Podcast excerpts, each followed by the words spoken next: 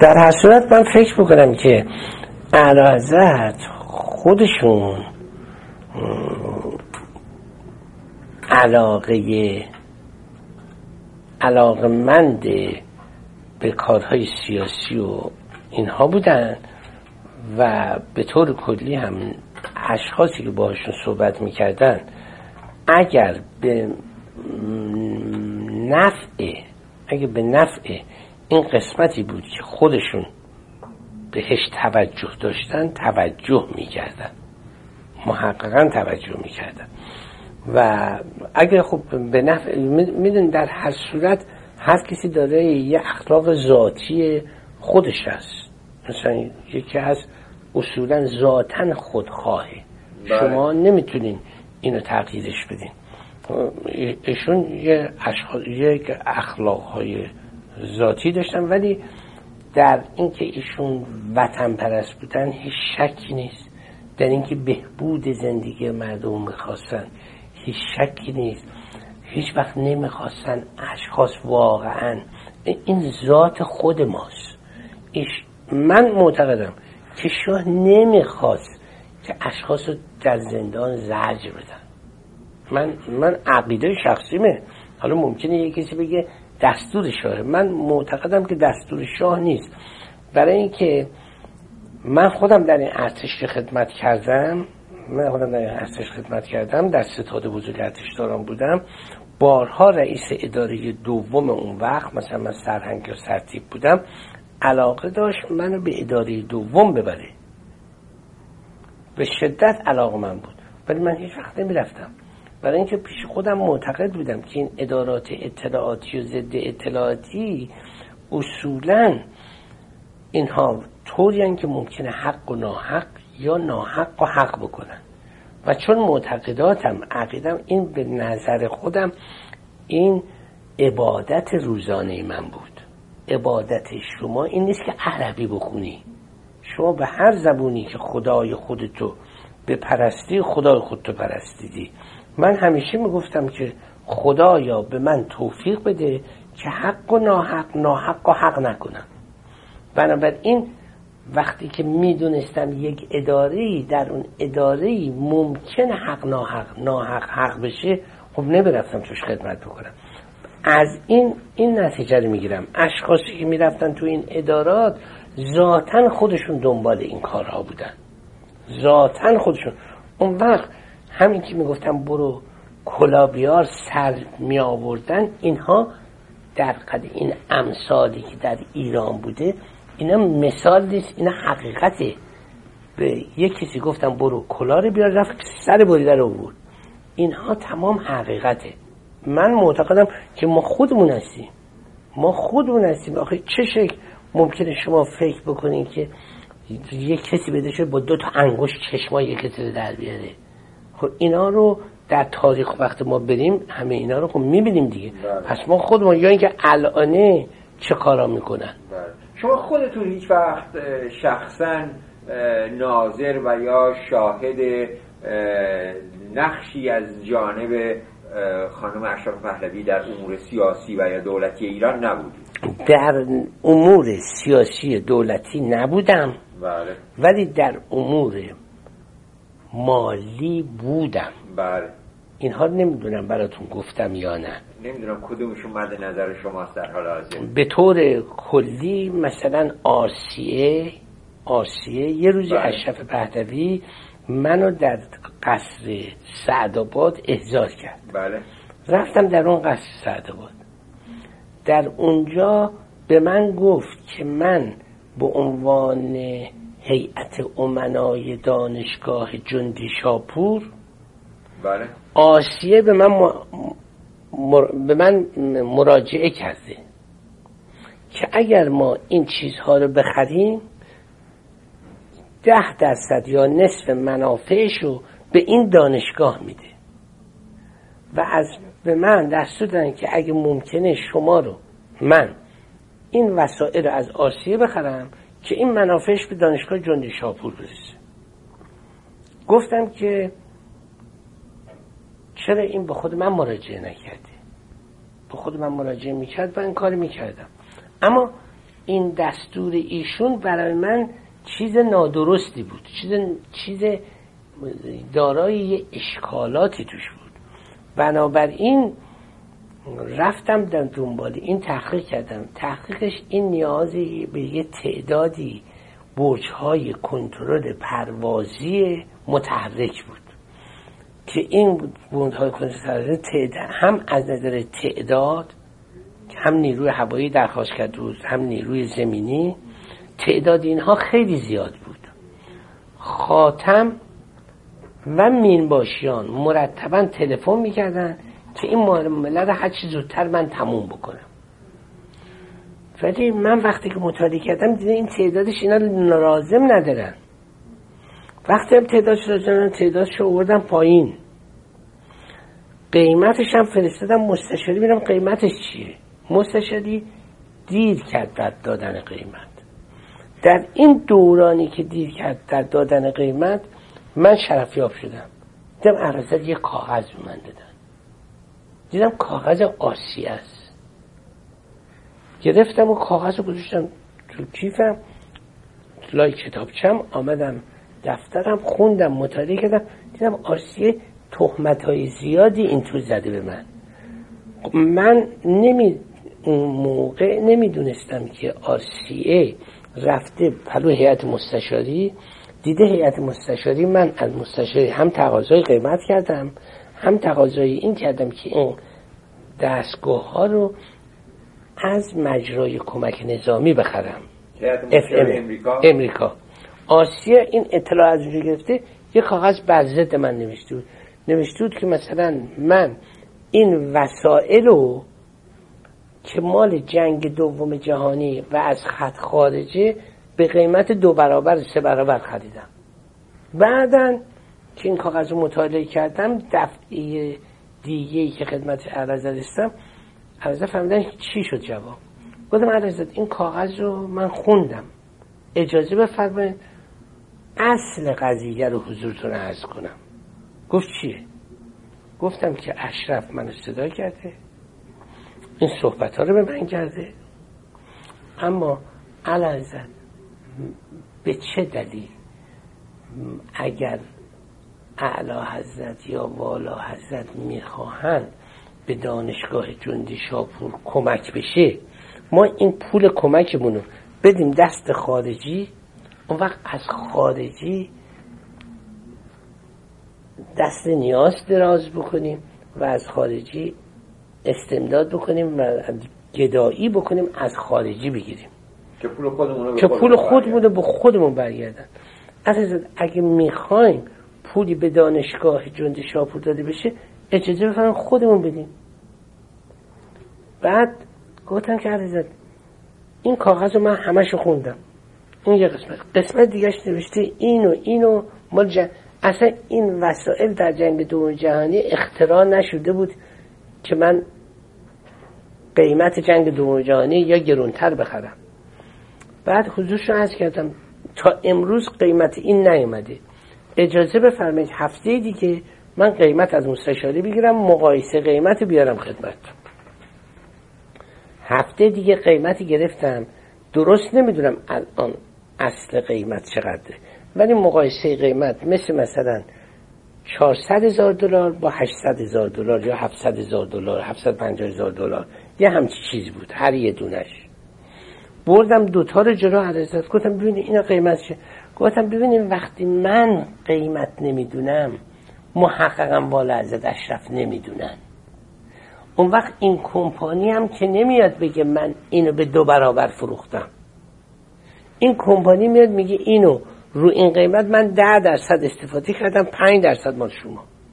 بنابراین این دزدی رو کمپانی کرده برای خودش به اسم اشرف. عرصه تحریش گفت نخواد دیگه. ولی خب اینا از این کارا می‌کردن ولی بیشتر مردم بودن که وارد می‌کردن. بله. مردم دلال ها واسطه ها اینا رو ول نمی‌کردن. اینا هم هر بشری هم دلش می‌خواد. اینها هم می‌رفتن دنبال اینا اینا میومدن ولی من در از نظر سیاسیش نمی‌دونم دخالتی کرده یا نکرده. تیم صاحب درباره قتل افشارتوس شما چه به خاطر دارید چه افرادی در این کار شرکت داشتن؟ چرا و کجا و چگونه افشارتوس رو کشتن؟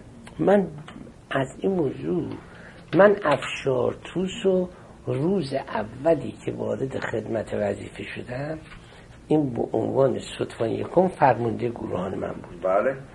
و, دی و به هیچ عنوان از قتل این هیچ نوع خبری ندارم. برای اینکه این یه قتل سیاسی بوده همون چیزایی که منتشر شده. منتشر میشه درباره رویداد 28 مرداد 1332 چه خاطراتی دارید؟ آیا شما در این جریان نقشی داشتید؟ در 28 مرداد 1332 یا 1952 53 53 من تازه از دوره ستاد امریکا آمدم. بله. آمده بودم آمده بودید ایران. ایران. برای اینکه من 1952 دوره ایر کمند استاف کالج اینجا دیده بودم. بله. در اینجا تو روزنامه های چیزایی می‌دیدم. مثلا می‌دیدم که مثلا عکس ناصر کشیدن دماغ خودش دماغ خودش بود اینکه دماغش خیلی گنده است. یا چیزای مصدق رو می‌دیدم بله. در شما روز 28 مرداد کجا؟ من روزی مثل دوشون تپه بودم. بله. یادم نیست کی بود سفیر. یادم نیست کی بود سفیر. سفیر در کجا؟ در در, امریکا؟ در سفیر امریکا در ایران. بله لوی اندرسون مثل اینکه در روز 28 مرداد لوی اندرسون یک کسی یه, یه حال درست خودش یادم نمیاد. بله. برای که توجه نداشتم.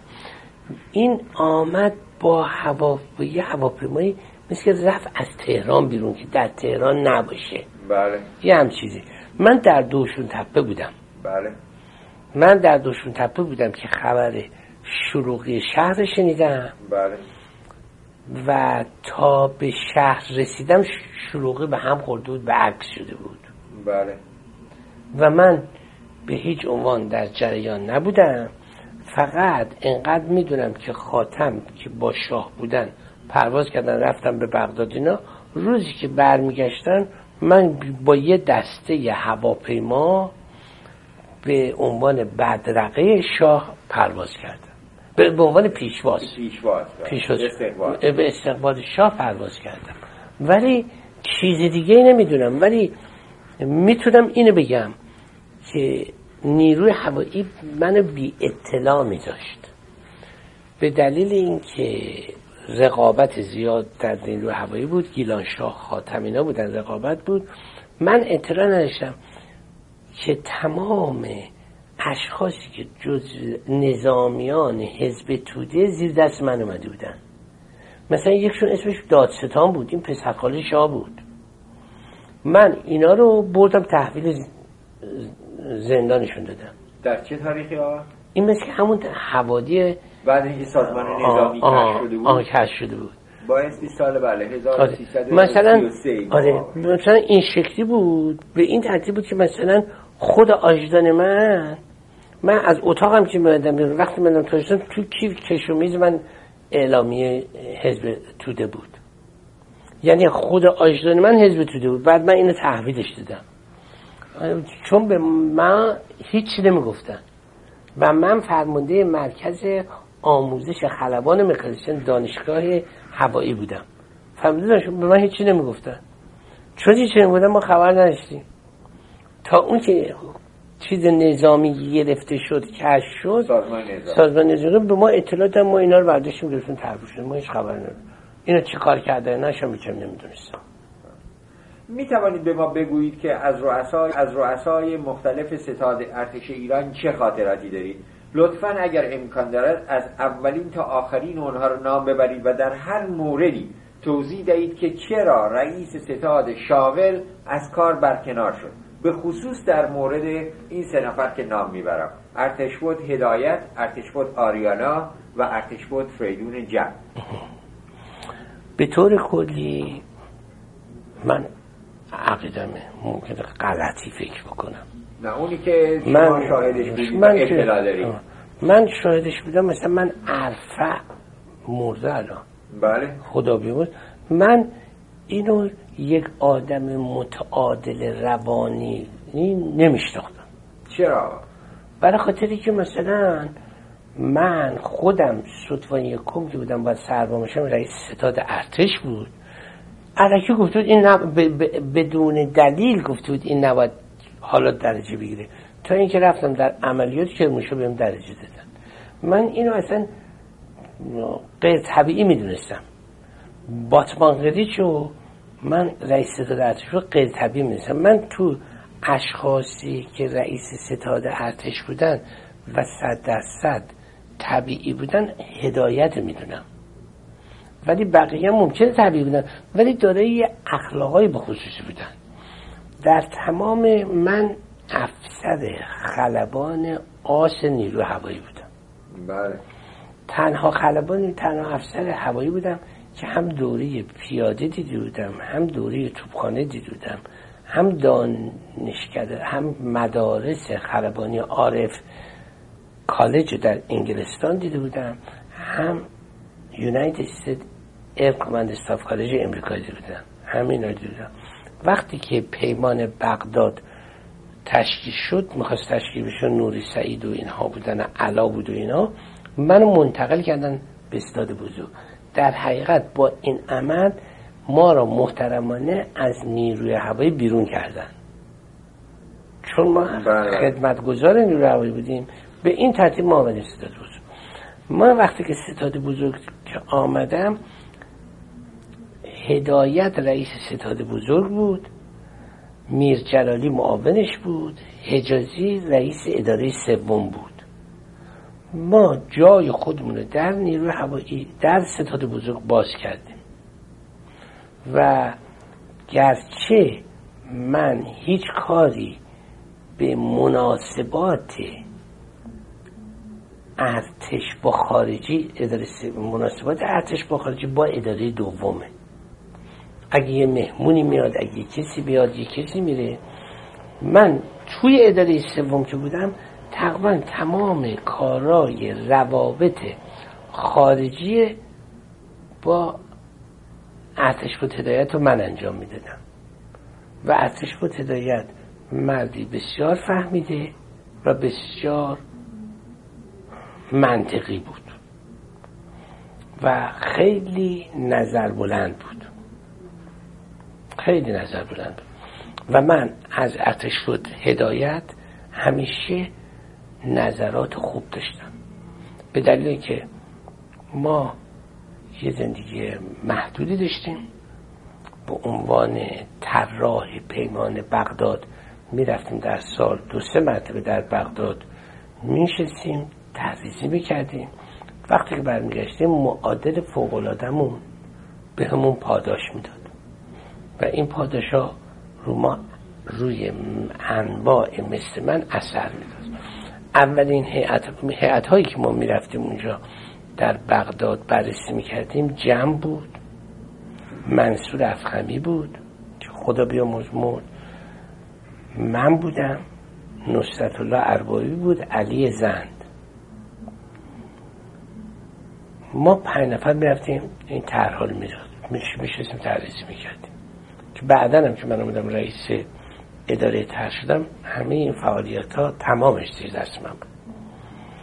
اون وقت ما اصلا نمی‌دونستیم. هیچ نمی‌دونستیم.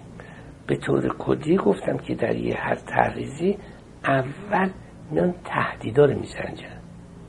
من چون اداره سوم بودم تهدید به من دخل نداشت. تهدید با اداره دوم بود و تهدید بگیر چون اربابی معمولیت بود من رفتم دنبال تهدید.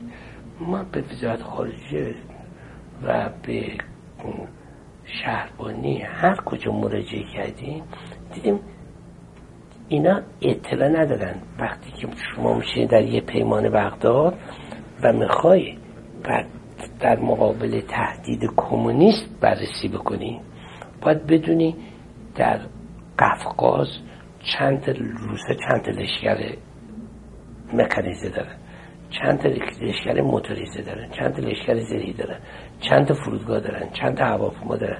روسا در ترکستان چقدر دارن؟ intention اینا چیه؟ باید اینا رو بدونیم ما از این چیزا اصلا نداشتیم. اصلا این چیزا نمی‌دونستیم. من وقتی که در اون کمیته رفتم هم پیمانه ما که بودن؟ ترکا بودن عراقی بودن انگلیس بود امریکا ناظر بود پاکستان. پاکستان و ترکیه در سیتو و سنتو بودن. و ما هیچی انگلستان هم عواملی که میفرستاد از قبرس میفرستاد. بله. و اینها یه پرونده رو کاغذهای زرد داشتن. یعنی اطلاعات اینا اینقدر قدیمی بود. که اینا می اومدن اطلاع ما اونجا مثلا گفتیم که گفتم من اونجا که هیچ چی نمی‌دونستم؟ گفتم من, من نفر آخر جواب میدم. تو اونجا که میشستم این چهارتا که می‌گفتن نظر شده امریکا که هیچی نمی‌گفت چون نازه بود. ولی این وسط پاکستانی خیال می‌کرد انگلیس امریکا می‌خوان بهشون چیز بدن. سعی می‌کرد پاکستانی تهدید رو بالا ببره. انگلیس تهدید می‌خواست با این بیاره. که ما رو خانه بکنه با این چیزی که داریم باشه. منم وقتی که میدم این چهارتا رو می‌گرفتم جمع می‌کردم تقسیم به چهار می‌کردم بگفتم این نظر منه. ما در ایران هیچی نداشتیم. اون وقت اون وقت سر چهارراه پهلوی یه خونه بود مال ملک مادر. بله. اون وقت اداره دوم اونجا بود. و ما رو از انگلستان یه عده اومدن که به ما اصلا یاد بدن یه پرونده سری رو چشکی نگر میداریم. ما اصلا طبقه بندی و اینا رو هیچ نمی‌دونستیم بله. اینا اومدن اینا رو به ما یاد دادن طبقه بندی. اون وقت ما پرونده های سنتو زیر دست حاجلی کیا تو اون ساختمون بود. ما هر وقت راجع به پرونده سیا می‌خواستیم صحبت بکنیم این پرونده سنتو می‌خواستیم صحبت بکنیم می‌رفتیم اونجا صحبت می‌کردیم. نمی‌دونم مسئله چی بود که به اینجا رسید. من داشتم از شما میپرسیدم که راجع به رؤسای مختلف همیشه صحبت همیشه و چرا از کار برکنار شد همیشه همیشه برای ما می‌رفتیم. تحریزی می‌کردیم. بله. اون یه مرتبه با حجازی می‌رفتیم کمیته دپیوتی میلیتری کمیته. بله. اون چیزایی که ما نوشته بودیم حجازی تصویب می‌کرد و معاونین ستاد نه. بعد با هدایت می‌رفتیم. در اون کمیته نظامی بعد کانسیل که می‌شد وزیر خارجه ها می ما با هیئت اونا می‌رفتیم. این طرح رو بررسی می‌کرد نمی‌دونم. نمی‌دونم. راجع به هدایت بله. هدایت من باید بهتون بگم که در هر مسائل نظامی یک اصوله بله یکی وحدت فرماندهی وحدت فرماندهی که از اصول نظامیه بله. ما تا مدتی در طرحهای نظامی بر ضد این اصل دفاع می‌کردیم که سنتو یا پیمان بغداد اصلا فرمانده نمی‌خواد. اینو مثلا ممکنه از طرف شاه به هدایت گفته شده. بعد یادمه که تو انگلستان که رفتیم یه مرتبه ما که چند سال بود بر خلاف وحدت فرماندهی صحبت می‌کردیم یا در توحید فرماندهی باید صحبت می‌کردیم. این یه برگشت خیلی صد درصد بود. هدایت دارای خانواده قدیمی و ثروت کافی بود. و من نمی‌تونم قبول بکنم که هدایت برای صد هزار تومن یا دویست هزار تومن یا پنجاه هزار یا یه میلیون تومن مرتکب دزدی شده بود. که مستوجب محاکمه بود. من نمی‌تونم باور کنم. این مال دیگه کی گفتین چرا عوض شد؟ بله من آریانا. آریانا و بعد تیمسار فریدونی جمع. آریانا. بسید یه خود جلوتر از آریانا تمنا می‌کنم. نقطه بفرمایید. جلوتر از آریانا. من کردم به خصوص این سه نفر رو. بقیه آها. رو شما خودتون بفرمایید. حجازی. رئیس ستاد بود. بله. و حجازی بعد از اینکه آریانا بعد از اینکه عبدالله هدایت رو با دفتری و اینا رو تحویل محاکمه دادن و رفتن حجازی جای عبدالله هدایت اومد. و چون من اداره سوم بودم و حجازی به من اعتماد داشت یکی از چیزا من حقه به کسی نمی‌زدم. مثلا با حجازی مثل معاون رفته بودیم من بیدم این می‌خواد گزارش شرفتی درست کنه وقتی میاد به عرض برسونه. افسر دیگه کمکش نمی‌کردن. من بیریا کمکش می‌کردم. گزارش رو می‌زدم یه چیزی که من باید به شما بگم اینه که از زمان هدایت که من تو ستاد بزرگ رفتم همیشه رئیس ستاد بزرگشون که با خارجی ملاقات می‌کرد من بودم. و من حرفا رو گوش می‌کردم. میامدم مینوشتم ماشین می‌زدم و روزی که رئیس ستاد می‌رفت برای شرفی رو می‌دادم برش بده این سیس بیشتر با این رو این است با رئیس ستادا آشنا بودم. وقتی که حجازی رئیس ستاد شد من تنها فکر کنم کسی بودم که من بدون اجازه همیشه تو دفترش می‌رفتم. بدون اجازه همیشه تو دفترش. و کارشو می‌کرد. حجازی یک مرد شکاکی بود. مثلا حقوقش رو که آجدارش بود پنجاه دفعه حقوقش رو نگاه می‌کرد. صد دفعه حقوقش رو میشمرد. اصلا شکاک بود. ولی با من انقدر اعتماد داشت که وقتی که مرد بسیار سعی عمل بود مرد بسیار درست کرده بود انقدر ترسو بود که حد نداره. حد اکثر ترسو و خیلی خودخواه و اون خودخواهیش هم خودشو کشت هفته یه روزم با ملکه نهار می‌خورد خودشون این درست می‌کرد نهار می‌خورد این کدوم ملکه؟ ملکه مادر ملکه مادر. گفت امروز دارم جنال و این مرد یه خود غیر طبیعی بود عصبانی و. و در زمان این یه روزی به من گفت که اعلی حضرت شما رو در شمال می‌خوان. در علی آباد شما. گفتم گفت با لباس سیویل برو ما با لباس سیویل رفتیم. ما رفتیم رفتیم اونجا. عرضت تو قصر مشغول نهار بود. از قصر اومد بیرون و شروع کرد با من قدم زدن دور قصر و صحبت کردن. صحبتش بود قاسم عارف اومد بود قاسم رو از بین برده بود. بله. حالا عارف اومد بود کنترل رو گرفته بود. مشایخ فریدنی سفیر ما در بغداد بود. بله. و آرام وزیر خارجه بود. شاه اون روز با من صحبت شفاهی کرد و گفت میری فورا دستور میدی. دو لشکر به کردستان حمله بکنه یه لشکر دو لشکر به کردستان حمله بکنه هواپیما رو کردستان پرواز بکنن و فلان بکنن. یه دستورای این شکلی داد و کردستان ایران آقا. کردستان عراق. عراق. و دستور داد من که من با پاسپورت سیویل من برای اینکه همیشه با پاسپورت سیاسی پرواز مسافر. دستور داد که من با پاسپورت عادی مثل یه تاجر به بغداد مسافرت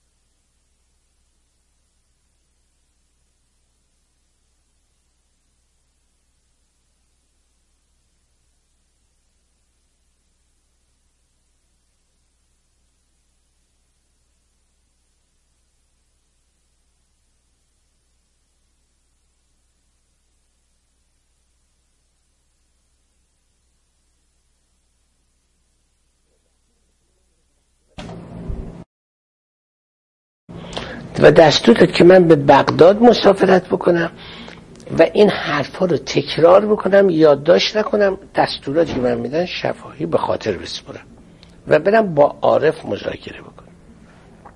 من رئیس اداره تر هم بودم. گفتم عزیزت ما نمی‌تونیم لشکر بفرستیم.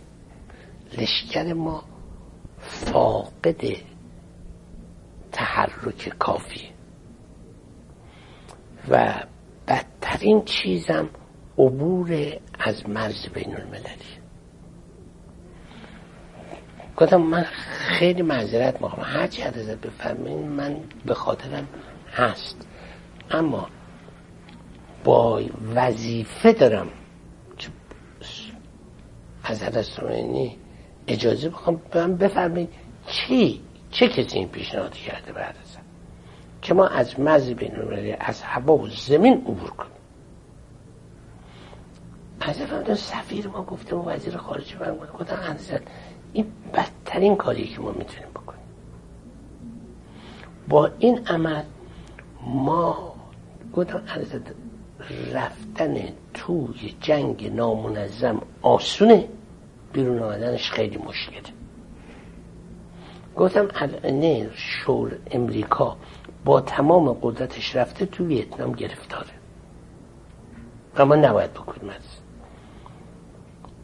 بنابراین خیلی صحبت کردیم. اینو من الان خلاصه میگم. و خیلی صحبت کردیم و گفت پس برو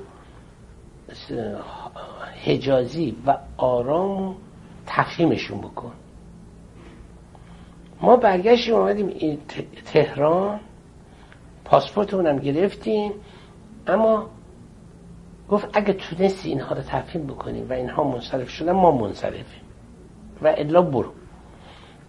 ما آمدیم اشکال ما این بود که آرام دفتر حجازی نمیرد حجازی هم دفتر آرام نمیرد بعد این تو من آخرسا ما اینا خونمون دعوتشون کردیم نهار. سر نهار با اینا نشستیم. به حجازی گفتم به حجازی گفتم تیمی من می‌دونم موبیلیته از ما از نظر خود رو چقدر کم داریم. من می‌دونم موبیلیته ما نداریم. اون وقت ما نمی‌تونیم در خانوادی بین المللی پاسخ عبور هوایی زمینی از مرز بین الملل رو بدیم. ما متجاوز ترقی میشیم. و ما وقتی که متجاوز ترقی شدیم کوچکترین کمک امریکا به ما نخواهد کرد. کوچکترین اقدام نخواهد. ما با اینها نشستیم خیلی صحبت کردیم و اینها منصرف شدن. پس بنابراین حجاز من حجازی با هم ما رفته بودیم به نوشهر و با بچه هامون با حجازی ما رفته بودیم آبتنی می‌کردیم. نفهمیدم. من فکر نمی کنم آبتنی و آفتاب به سر اثر داشت. هرچی بود اونجا حالش به هم خورد. هرچی بود حجازی اونجا حالش به هم خورد. حالش که اونجا به هم خورد من فورا دستور دادم هواپیما آمد. حجازی رو بردیم تهران بردیمشون بیمارستان بازرگانان.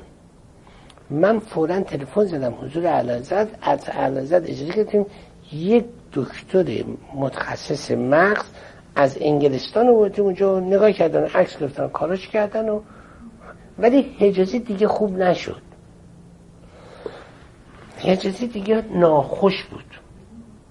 حجازی فراموشی آورده بود. من می‌رفتم میشستم باهاش صحبت می‌کردم طرحها رو باهاش صحبت می‌کردم.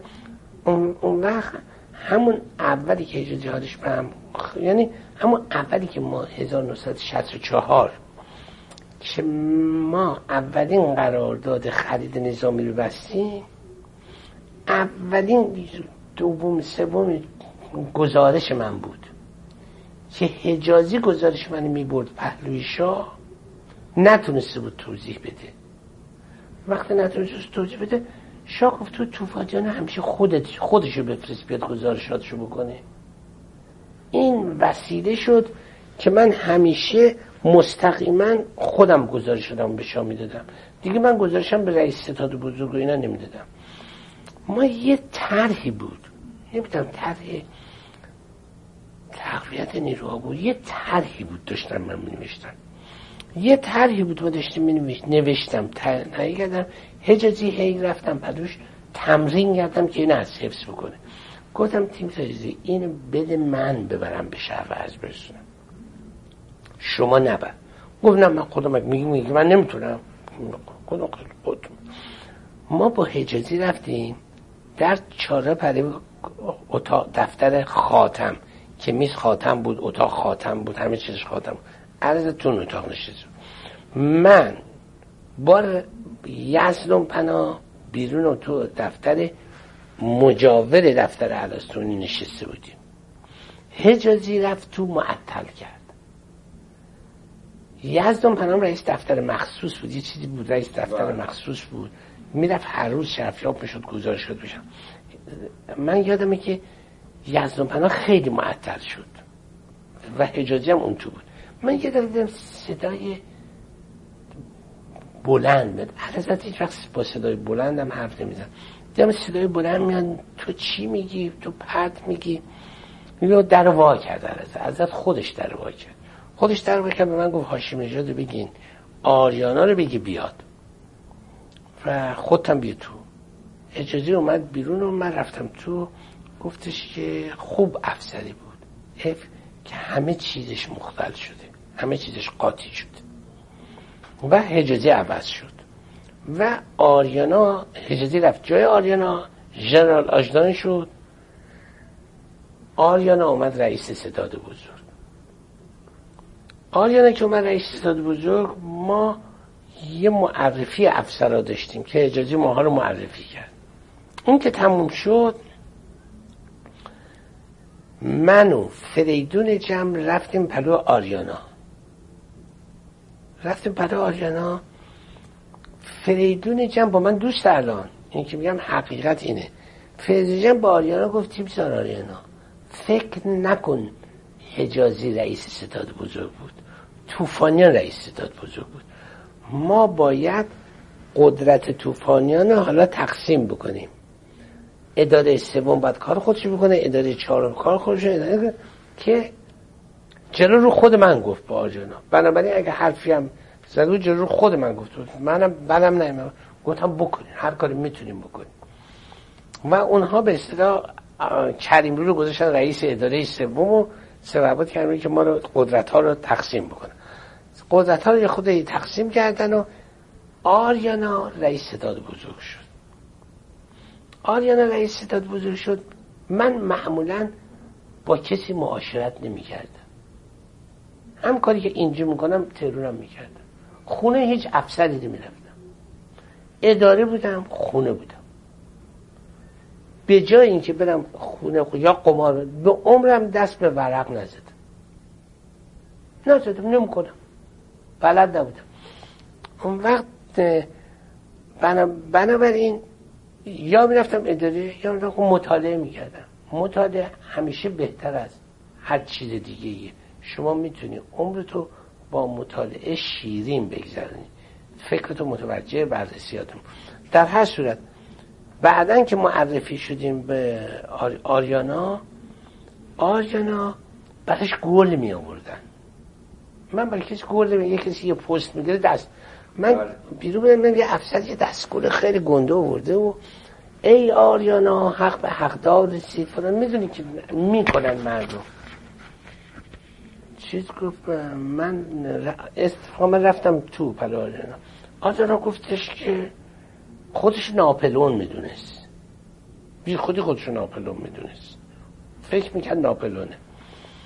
گفتش که توفانیان گفتم بله. گفتش که من می‌خوام دو ارتش زدهی دیگه سه ارتش من پیاده دیگه دو, دو لشکر زده دو لشکر زدهی دیگه دو لشکر اضافه گفتم تیم سالیانا شما رو میگن رئیس. گفتم اولا اجازه بفرمایید از روز اول تکلیفون رو روشن کنیم.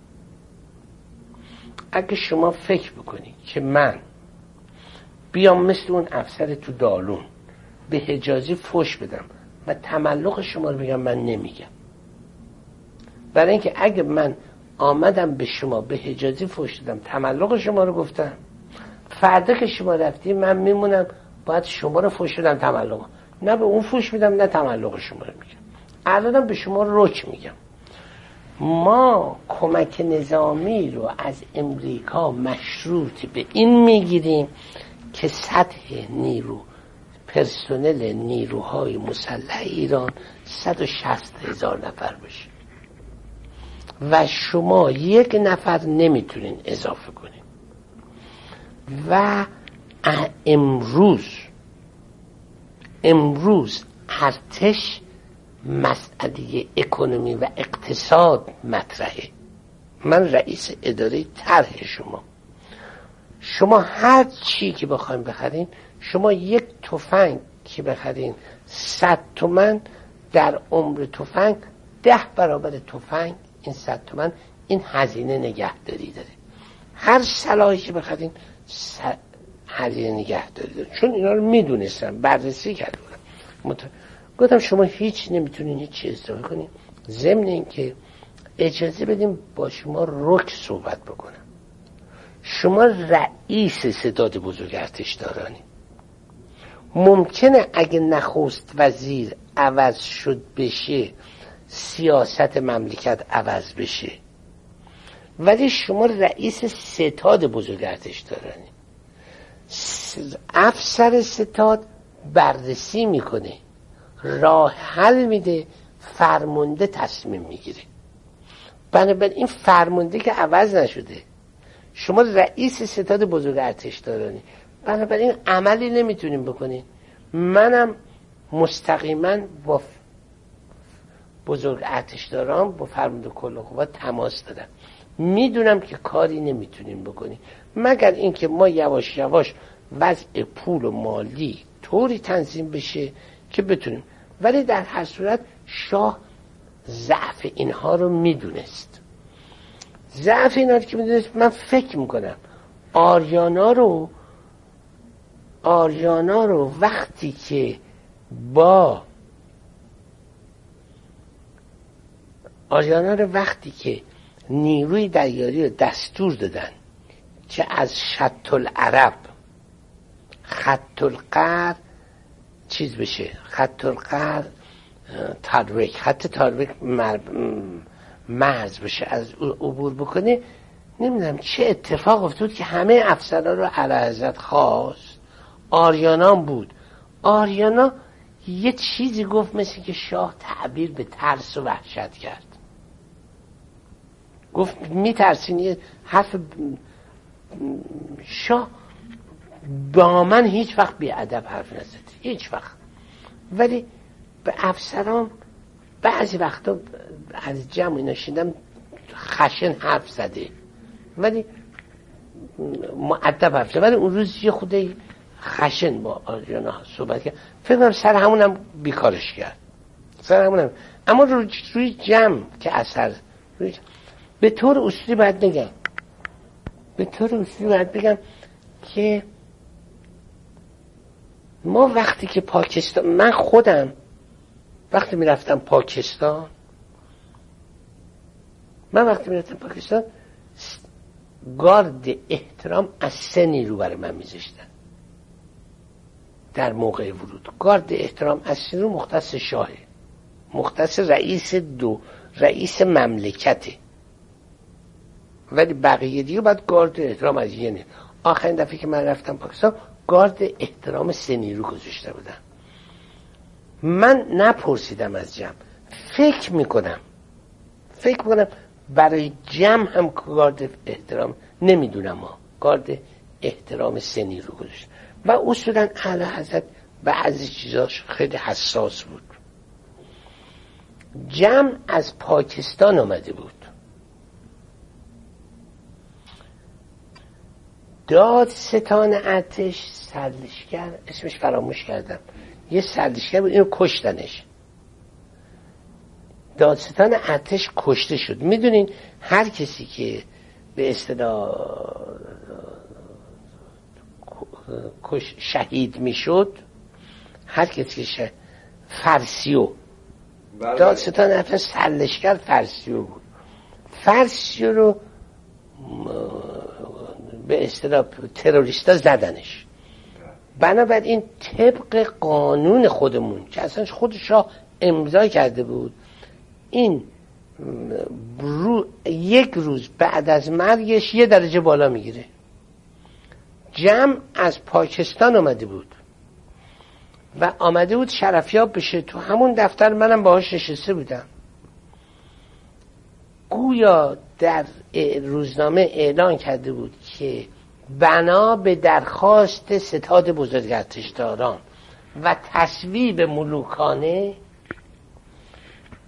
سرلشکر فسیو از یک روز بعد از مرگش به درجه بودی مفتخر شد بود.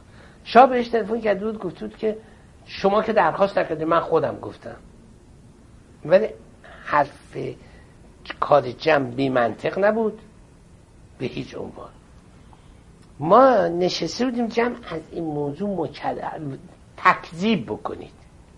در روزنامه تکذیب بکنید که شما درخواست نکردیم من خودم درش. جمع با من صحبت کرد مبشر. یه پسر احمقی هم مبشر آجدان کشیک بود. این با من صحبت می‌کرد که با من صحبت کرد که من کار برخلافی نکردم اون قانونم اعلی حضرت توشی فرمودن. اعلی حضرت مثل برادر بزرگ من اعلی حضرت سرپرم من هیچ و خیلی با احترام صحبت ما نفهمیدیم چی شد. من نفهمیدم چی شد که مبشر رفت توی دفتر علازت و برگشت اومد بیرون. همه چی یک مرتبه به هم خورد. یا شلوغ شد و هم فرمودن جمع برود و یک وضع ناج حالا این پسر چی به شرف از رسون ما نفهمید ما شفیا یا شده بودیم قبلا این صحبت یادم نیست که آمدم دفترم علم به من تلفن کرد.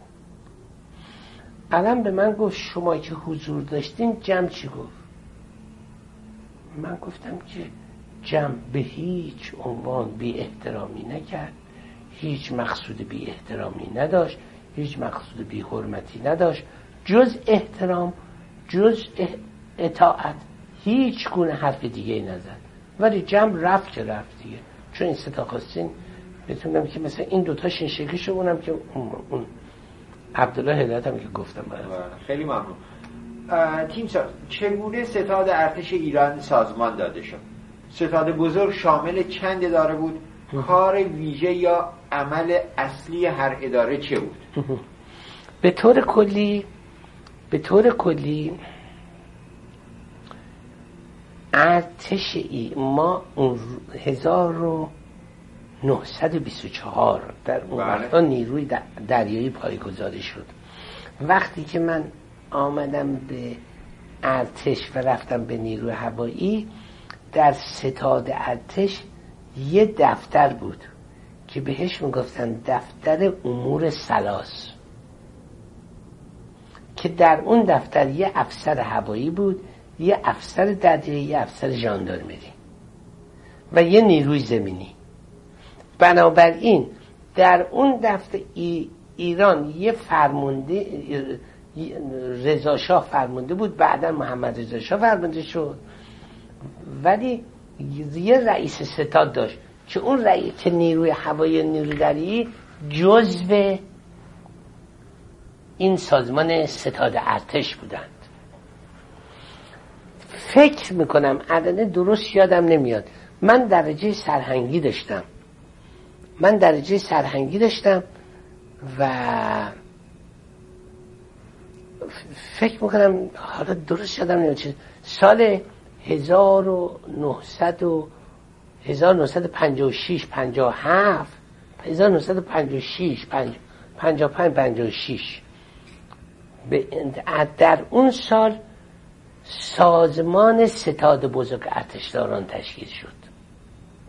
که گفتن فرمانده نیرو هوایی فرمانده نیروی زمینی فرمانده نیروی دریایی رئیس ستاد بزرگ ارتشداران. و یه ساختمان مرکزی که برای وزارت جنگ ساخته بودن یک طبقهش طبقه بالا شد ستاد بزرگ ارتشداران طبقه زیر شد وزارت جنگ. که اون وقت بعدها برای ستاد بزرگ ارتشداران محل ساختن که سر ساختن همون محل هم ارتش بود هدایت و به زندان رفت و اینها. این ستاد بزرگ ارتشداران چون شاه می‌خواست کنترل ارتش دستش بشه و بعد از پنجاه و دو پنجاه و سه مصدق رفته بود هیچ وقت یادش نمی‌رفت محققا که یه وقتی یه نخست وزیر بود که وزارت جنگ رو می‌خواست ازش بگیره یه وزارت جنگ بی اثر درست کرده بود و یه ستاد بزرگ ارتشداران موثر؟ بی اثر در که ما هم توش بودیم. بله. ما هم توش بودیم. نمیگیم. و کنترل همه اینا دست خودشون بود. بنابراین روز پنجشنبه و روز دوشنبه و پنجشنبه هر هفته رئیس ستاد بزرگ. فرمان نه, نه هر روز فرمان زمینداری اینا نمیردن فر... رئیس ستاد بزرگ منم می‌رفتم. من رئیس دار تر بودم بعد رئیس دار چهارم بودم. بله. بعد رئیس سازمان من راجع به این موضوع از شما سوال می‌کنم. الان دلم می‌خواد که توضیح بفرمایید که این ستاد بزرگ ارتشداران شامل چند اداره بوده؟ و اداره- عمل اصلی هر کدوم این ادارات چه بود؟ ما در ستاد بزرگ ارتشان یه رئیس ستاد بزرگ ارتشداران داشتیم. ما این آجدان معاون دفتر اینا داشت. اداره یکم داشتیم. اداره یکم معمول مسئول امور پرسنلی بود. اداره دوم مسئول اطلاعات و ضد اطلاعات بود. اداره سوم مسئول آموزش و عملیات بود. اداره چهارم مسئول لوجستیک بود. اداره پنجم مسئول طرح بود. اداره ششم مسئول مخابرات بود. اداره هفتم داشتیم مسئول کنترلر بود. به نام کنترل بودجه و اینها. بله. بنابراین هفت اداره داشت. به طور کلی در هر هفته به تفاوت فرماندهان نیروهایی که مسئله داشتن دو روز نظامی ها بود که فرمانده رئیس ستاد بوده فرمانده زمینی هوایی دریایی می اومدن شرفیاب می شدن منم می رفتم رئیس شهربانی و ژاندارمری. بنابراین هفت نظامی می اومدن شرفیاب می شدن بعضی از اینا همیشه بودن بعضی اینا بعد. رئیس ستاد همیشه بود. من همیشه بودم. برای اینکه همیشه یه مسئله داشت.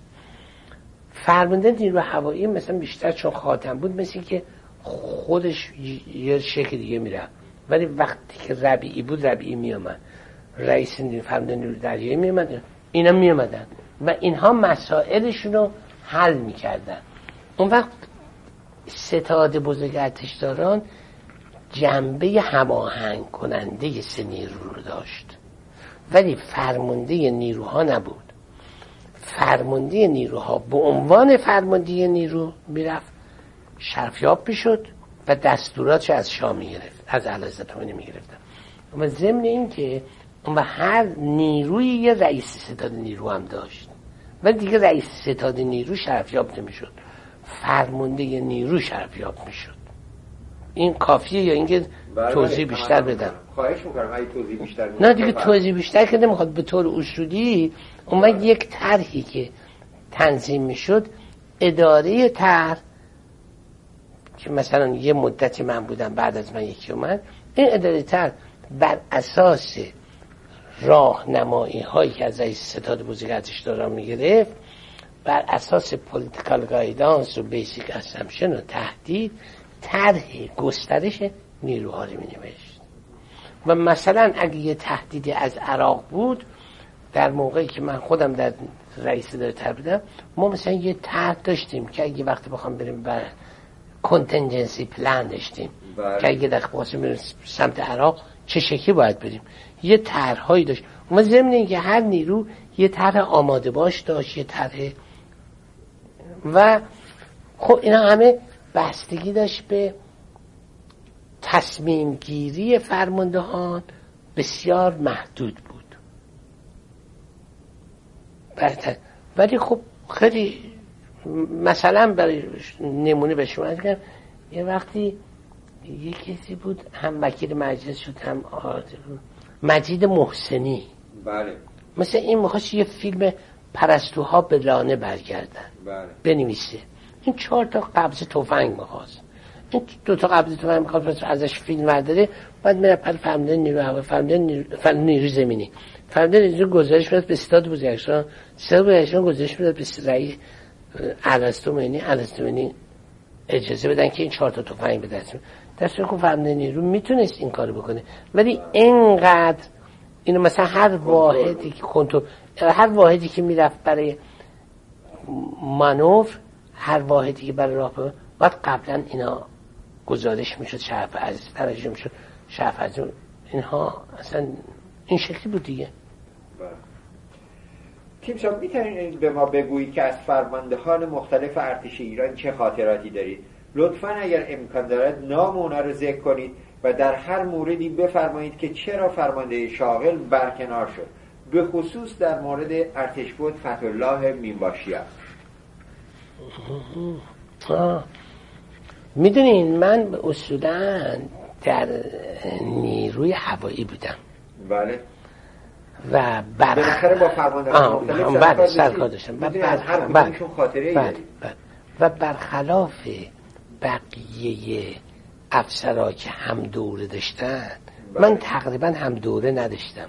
بله. برای اینکه اول اومدم دانشکده افسری احتیاطی پیاده بعد اومدم دانشکده دیدبانی هوایی دیدم برگشتم دانشکده توپخانه دیدم برگشتم مدرسه خلبانی دیدم رفتم انگلستان دوره های اونجا دیدم آمدم امریکا دوره کماندو کماندو فرماندهی ستاد دیدم برگشتم اینجا باز دوره مدرن وب اورینتیشن کورس دیدم دائم مسافرت می‌کردم. من خیلی اولا با هیچ کس معاشرت نمی کردم با هیچ کس نمی اومدم برای اینکه عقیده نداشتم.